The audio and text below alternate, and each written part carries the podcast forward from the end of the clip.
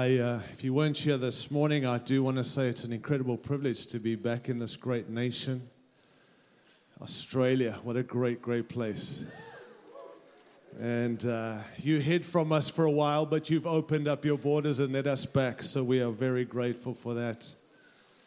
But obviously, been praying into this time, praying for the season, and just trying to hear God. How many of you know? It's, obviously, it's been a crazy, crazy few years. And the last time I was here, I declared some awesome things, and then I left here and everything shut down. So I'm not going to declare anything awesome tonight, except, no, I'm just joking. I, I, uh, I'm hoping to declare some things again and just um, love that you have stayed the course. Grateful to God that you've kept on doing what it is God's called you to. And uh, how many of you know that God's been working in this season? And maybe it hasn't worked out how we've thought, but God's been doing some stuff. And uh, I've kind of felt more and more that it's in seasons of crisis and in seasons of confrontation that the destiny of God is revealed way more than it is in seasons of comfort and convenience. I, know we don't like crisis. I certainly don't. I, I don't like confrontation, but it's in those seasons God brings back the most important things. It's in those seasons we, we get to be reminded and, and see again what it is God's called us to. And when we have comfort and convenience, it's kind of fitting around us and it's what do we want? And we got momentum and we're running with things and we're hoping God's in it. But, but when crisis hits us, we come back to what really matters. What's this all about? And I'm certainly not a prophet by any means, but I've done my best in this season to ask God, what is it that is happening in this time and season? And there's many things, but I, I, I believe there are three major things that have been happening. I think you would agree with me, and I'm sure you've got more to add, but I feel like three major things have been happening. Number one, we are seeing people sin like never before. Now, I know that sin has always been here. I've read the Bible. I know what happened in the book of Genesis when sin entered the world. But I want to tell you, it seems like sin is being exposed more and more. People are sinning. People, lawlessness is existing. Everybody's doing whatever they want. Uh, our governments, and I'm not here to talk bad, but global governments have been exposed. Things have been exposed in, in regions and cities. And, but you know, friends, it seems like sin's in the church also. And it's like lawlessness. And the Bible warns what to do in those things. It warns uh, in 2 Timothy chapter 3 about godlessness in the last days. And, I, and I'm not here to preach on it, but it warns of the things that would begin to happen. And let me tell you, we're seeing it being lived out. And it's interesting how Paul writes, and he, he says we're to avoid such people and keep away from them. That's what he says when it comes to people raging and people lovers of themselves and lovers of all these things. And eh, he says, stay away from that. And, and I just want to ask you, are you staying away from that or are you involved in that? Because it's important to God. God still cares. He does not tolerate sin. He will never tol- tolerate sin. And He cares when people are sinning. That's why Jesus had to come and die on the cross. I believe it's a sad reflection of the church today that we are more afraid of holiness than we are of sinfulness.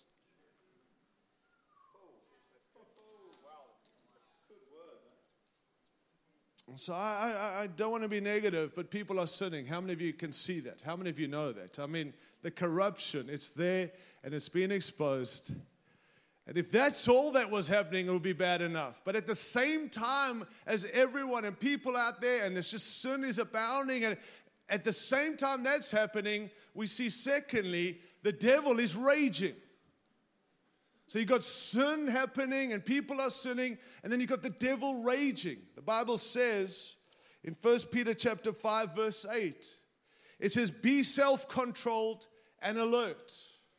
Your enemy, the devil, prowls around like a roaring lion looking for someone to devour. Resist him standing firm in the faith. And I, have heard people talk about the devil like he's a mouse with a megaphone. Like he's just this little mouse and he's got this megaphone and he doesn't really, but we've just read he's like a roaring lion who's on the prowl looking to devour and take out people. I was, fortunately, a few weeks ago able to get back to South Africa and I went to Africa to the bush and I encountered a lion. Not, not walking, but while I was driving. And, and let me tell you, that's no mouse with a megaphone just the very sight of a lion. And then if it just is, and two lion, we recorded, two lion were like having a little talk to each other. And there's like, who? And the other one's, who? And I'm, um, get me out of here. and I, I'm not glorifying the devil. I'm letting you know he's like a roaring lion looking to devour anyone and everyone. And he's raging while man and woman are sinning the devil's raging and he's seething and he's got us raging against each other. He's got people fighting people, and he's got uh, we us fighting each other. We're fighting governments, we're fighting people. We're all standing on different places, and we're just going at each other, thinking we're in a good cause, but we're actually playing into the cause of the enemy. We're taking each other out. And I don't want to get into all the social media stuff again. I've address some of that, but just stop taking each other out on the causes that the devil's got us fight. A house divided cannot stand. A kingdom divided itself cannot stand. And I know we know this, but let's not play into that. Uh, let's just get off social media. Remember, I said this, and now just get in trouble again and say this that social media has certainly not allowed or uh, uh, let the, what did I say? Uh, Social media has not enabled the lame to walk, but it has enabled the dumb to speak. And I know I get in trouble, that's why I keep saying it. I like being in trouble. But it's like we think we're standing on these great truths, but we're actually dividing, and we've got the devil raging. And you know, he seeks to destroy the church, he seeks to take us out. And can I just say, he will use anyone, including you and me, to take out each other. I, remember doing a series. Uh, uh I, remember when we were driving, I used to take our kids to church. Nicole and I would drive separately because it's better that way on a Sunday morning. Husbands and wives should just go separately because the devil likes to divide you before you get to the meeting. And so she would drive separate in her car, and I'd go, my, and I'd take my sons, and they'd say, Dad, what are you preaching on this morning? And I'd go, the Bible. And they go, yeah, I know. And then they'd say, what are you preaching? I'd say, Jesus. They're like, I know, but, but what are you preaching? And I'd always have this game with them. And the one day I was preaching on how to kill the church. And so I was driving, and my boys said, Hey, Dad, what are you preaching? I said, How do I'm going to preach on how to kill the church. They looked at me and said, I could see Josh's eyes in the back of their car going, Why would you preach on that? I said, Because the devil desires to destroy the church, and this is how he does it by using us to take out each other. He'll use anyone and everyone to divide and to mess up and to distract from what it is God's called us to. So just be aware of that. I'm not going to talk on that tonight, but be aware of that. He is outraging, he's seething. So you've got man sinning, or people sinning, not man, people are sinning. At the same time, you've got the devil raging. But there's a third element that's most overlooked, and I've overlooked it because I've been so focused on what the devil's doing and so focused and disappointed by what man's doing. And in this crazy season, God had to remind me, by the way, I'm also doing something. And so, what is God doing? God is shaking. You've got the devil raging, you've got man, people sinning, not man, man and woman, because woman, amen, when we say man sin. So we'll go people sin, right? You got people sinning, devil raging, and guess what? God is shaking. And it's into that context we find ourselves and saying, well, what's this all about? Now, I want to tell you about the shaking. Shaking's a good thing. Because shaking reveals what we are anchored to. We don't know what we're anchored. Someone said today, I think in the panel, the toothpaste, you, you don't, until you squeeze, then you know what's really inside. You can say what you want inside till the pressure comes. And, and shaking reveals what we're anchored to.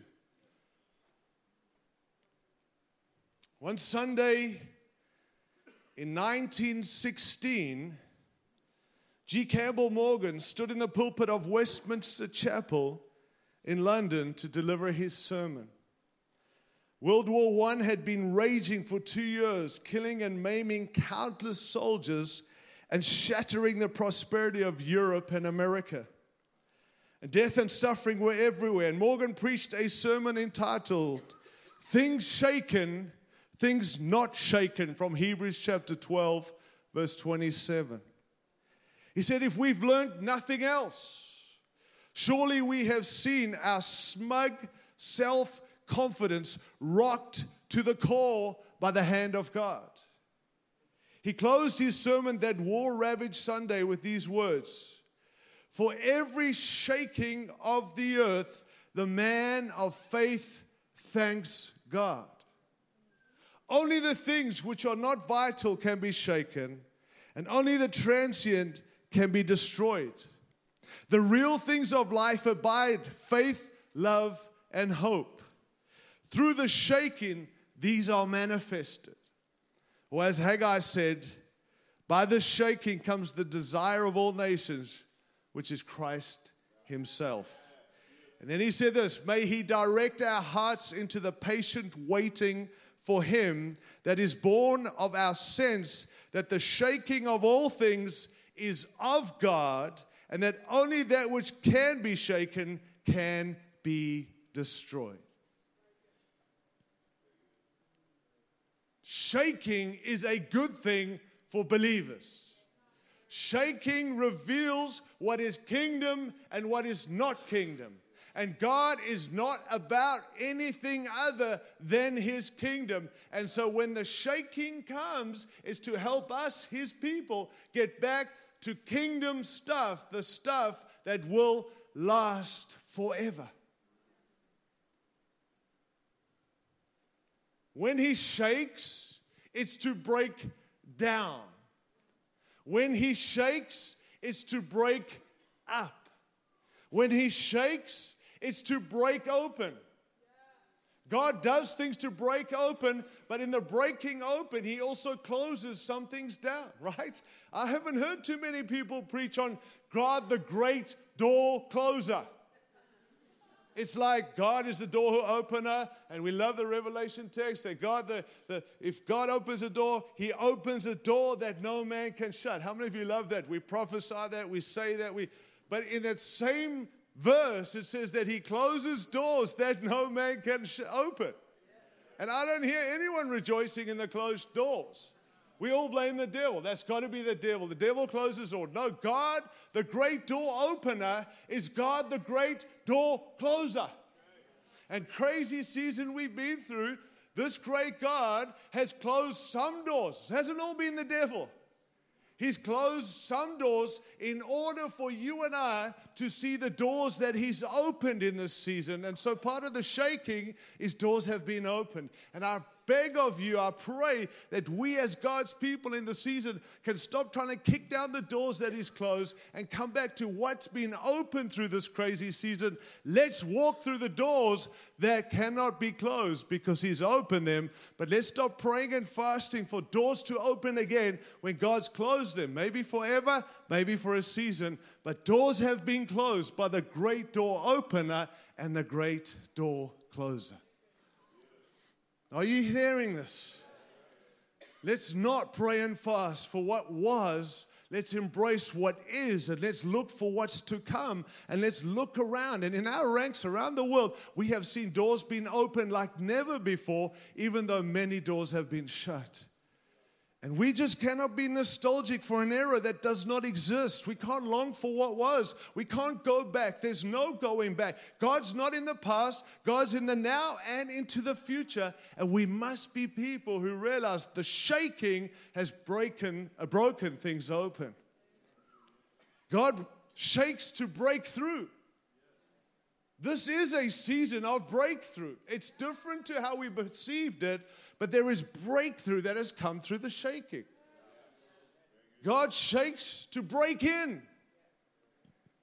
God wants in. He wants His church. He wants to break in. He's tired of being on the outside looking into His own church. Now He's broken in by the shaking. He's saying, I want in my church. Give me my church back by giving me honor again for me to be in the midst of my people. I said this morning, what would the church look like if it was built to attract God, not just people? That's the church I'm looking for. I want to be part of a church where God is in our midst, not because we have to say theologically, because there's evidence that God is here. And God wants His church back in Australia and New Zealand and this land of the white cloud in New Zealand and the great south land of the Holy Spirit best become that again by the church opening her doors to letting God take His church back as He's broken in and revealing Himself afresh. Amen. Also, I want to say this He shakes to break out. He shakes to break out. I've said this many times that as the world is at its worst, the church needs to be at its best. And I'm just going to say, maybe at times, and maybe through the season, we haven't been at our best. It's almost like I heard the best is like the makeup of the church was removed through this season.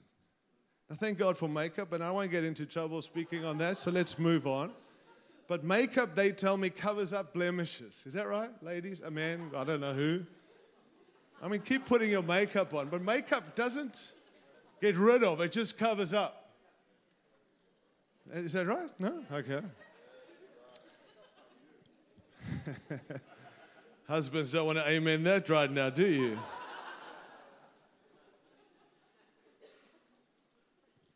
And so this season almost removed the makeup of the church, and the blemishes were revealed. And the heart of the church has now been revealed, not the blemishes and the cover up. But, I, but I've watched how quickly we want to put the makeup back on. Don't put the makeup on. Deal with the blemishes. Sort the stuff out. Come back to being better. Come back to being more Christ like. Come back to reflecting Christ rather than covering it up and being this attractive, fake thing that when all removed, the blemishes are there. The world at its worst needs the church to be at its best. A.W. Tozer says revival happens when the majority of people in the church decide to swallow the Bible and let it have its effect on their lives, whatever comes their way. See, I live in America, and America's big on we need Christian governments, and we need Christian books, and we need Christian movies, we need Christian schools, and we need Christian businessmen, and we need Christian business people, and we need Christian. And I want to say one thing we need more than all that is Christian Christians. That's what we need. If the church is going to be better, it just means we are truly Christians. We, we can't look to governments, we can't look to more movies and more books. Just go and be who God's called us to be. As world gets worse, church gets better. better. As the darkness shines, the light shines brighter.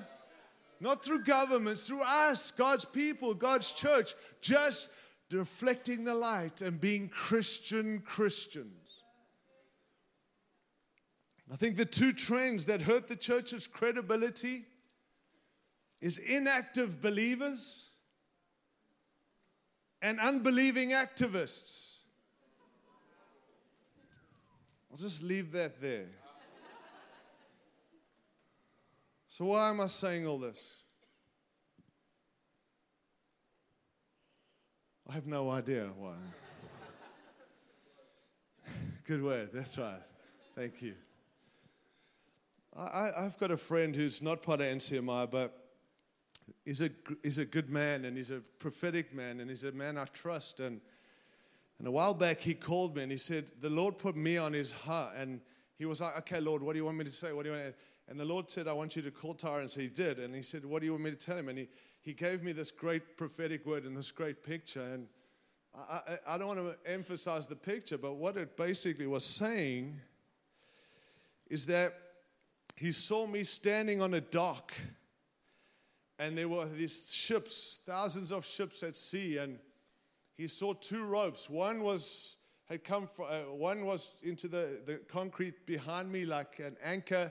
They were anchored into the pylons behind me, and the other one was in my hand. And he said this I saw you pivot.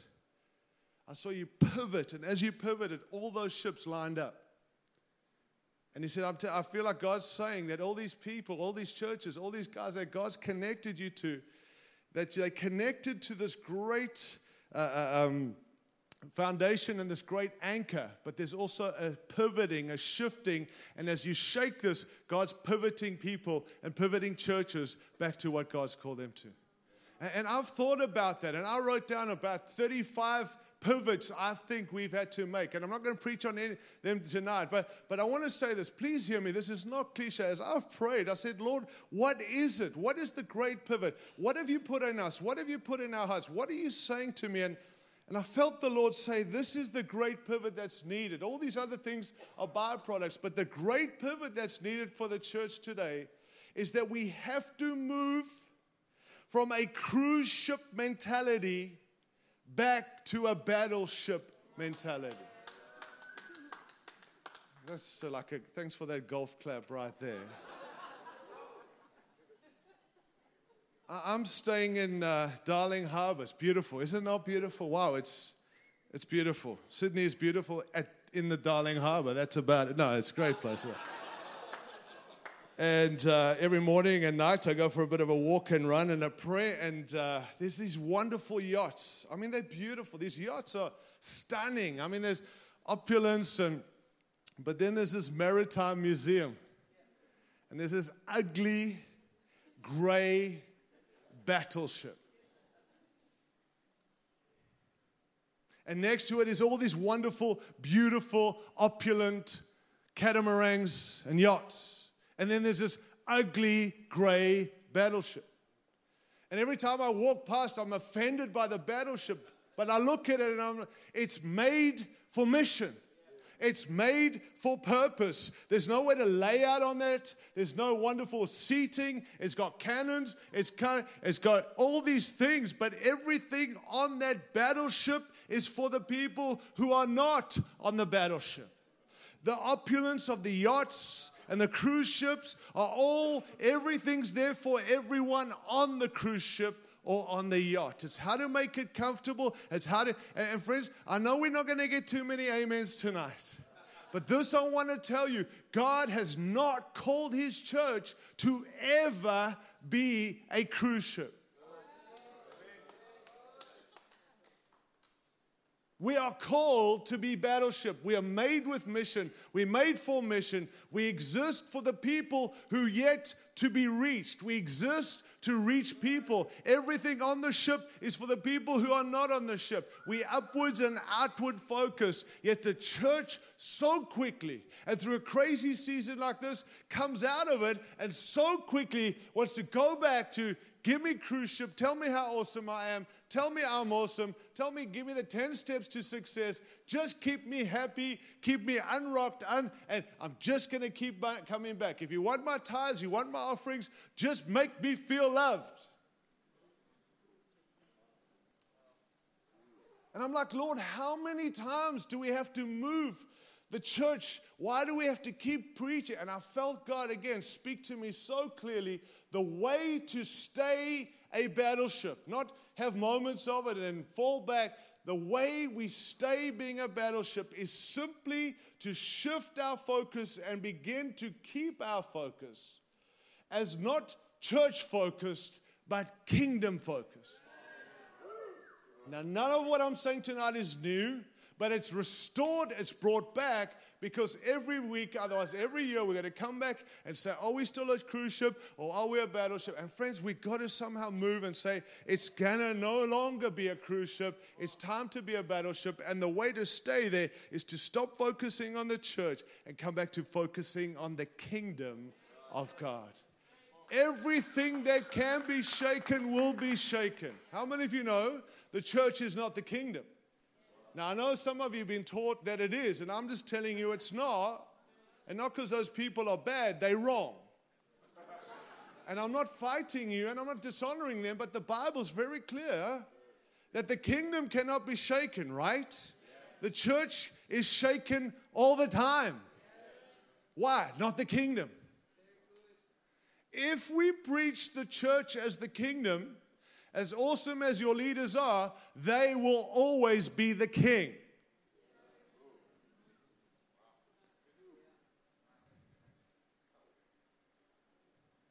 The church is not the kingdom. And as long as we preach the church as the kingdom, then we're forced to focus on us. When you preach the church in the kingdom, we focus on the king. Is, is, that, is that making sense? And I, I, I know, friends, there's a pressure for us to make it comfortable. I know that people will leave when we present real kingdom stuff. But you've got to settle. Are you going to do the church thing and every time crisis hits, they're gone?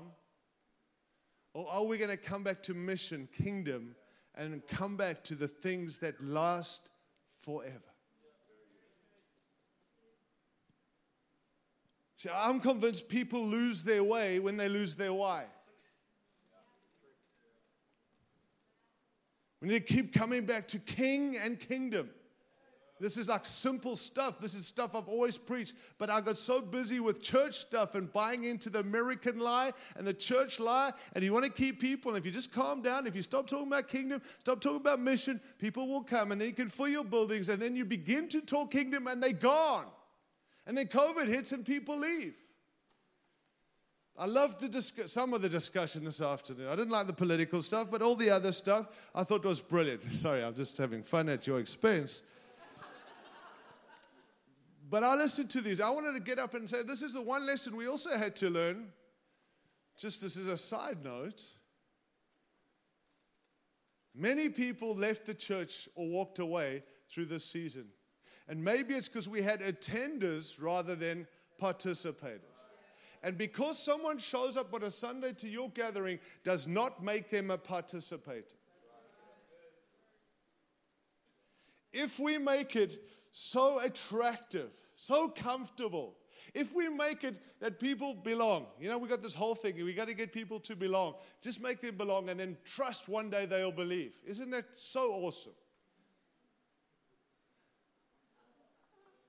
I mean, I understand the notion and I've tried some of that. Here's what I want to say they will never belong until they believe. I'm not saying make it hard. I'm just saying they don't belong. They're not part of God's family till they believe in God the Father through Christ the Son.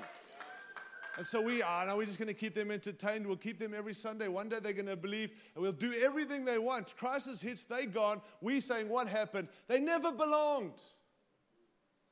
Why? Because they didn't believe. Because believing is when you come into the family. Then you are connected to the family. Then you stay. Then you're part of. Then when the crisis hits, you're in the family, not you're trying to find your way in this family. Because you belong through the Father who's brought you in. They'll never be family till they believe. Let's not make it hard. Just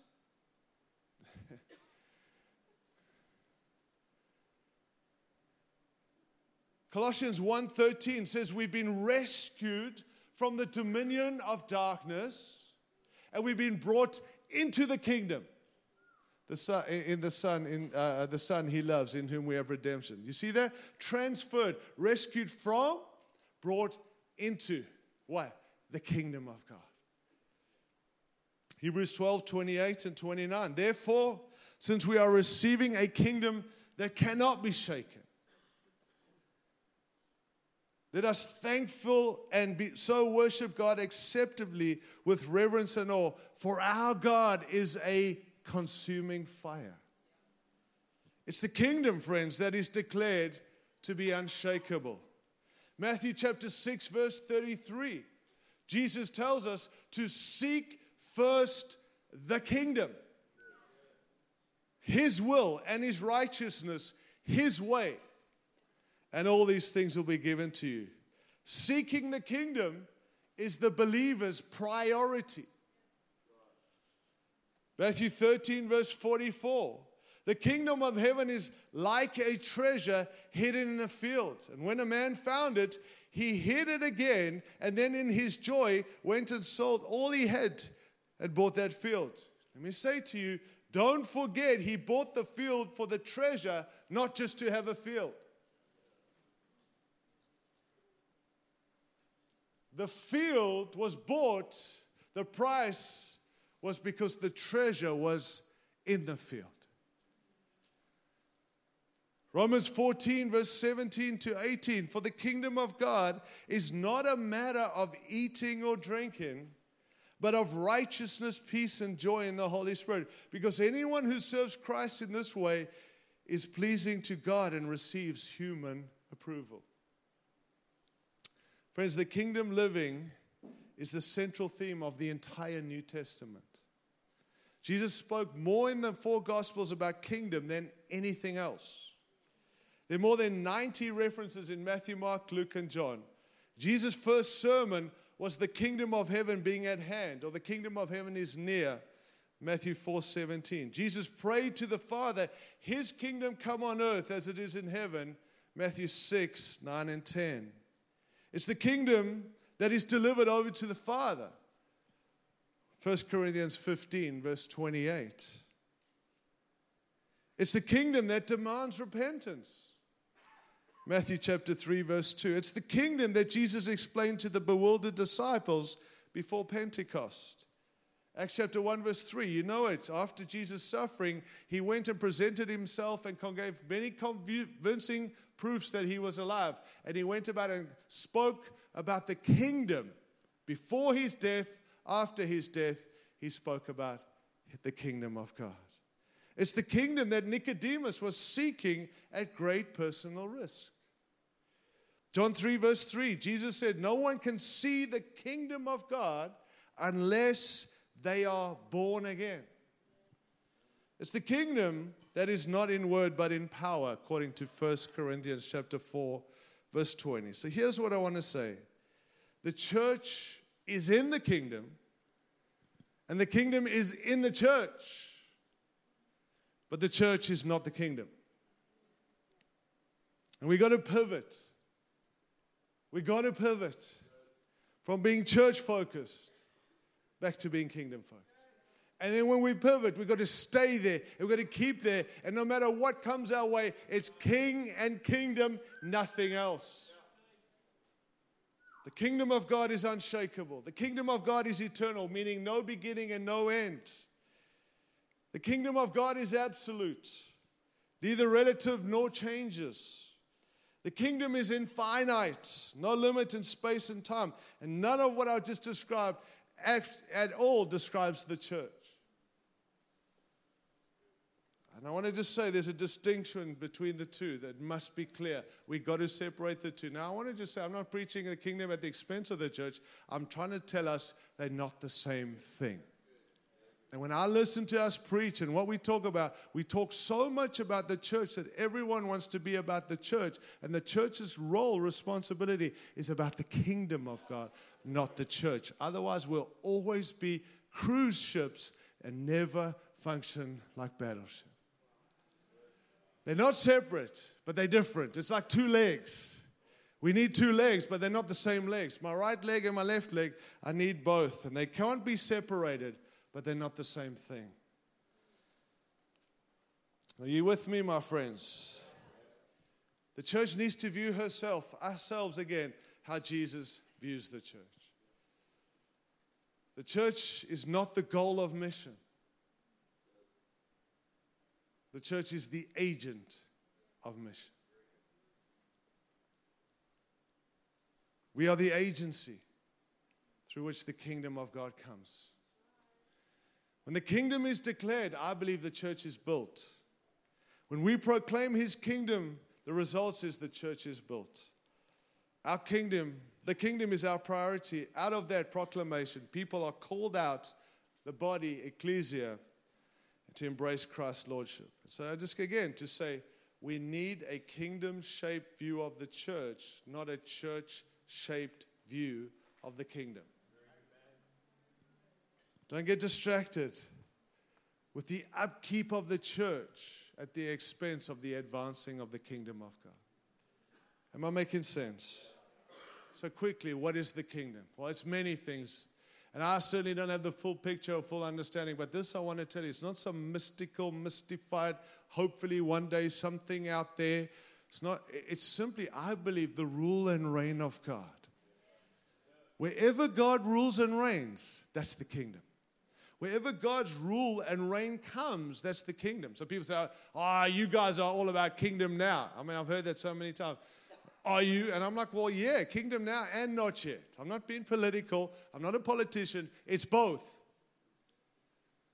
I believe the kingdom, it can come now, has come now. I believe that if someone gets saved in this room tonight, the kingdom of God has come. The rule and reign of God has come. We prayed for people this evening to get set free. If they were set free, the kingdom, the ruler and reign of God has come.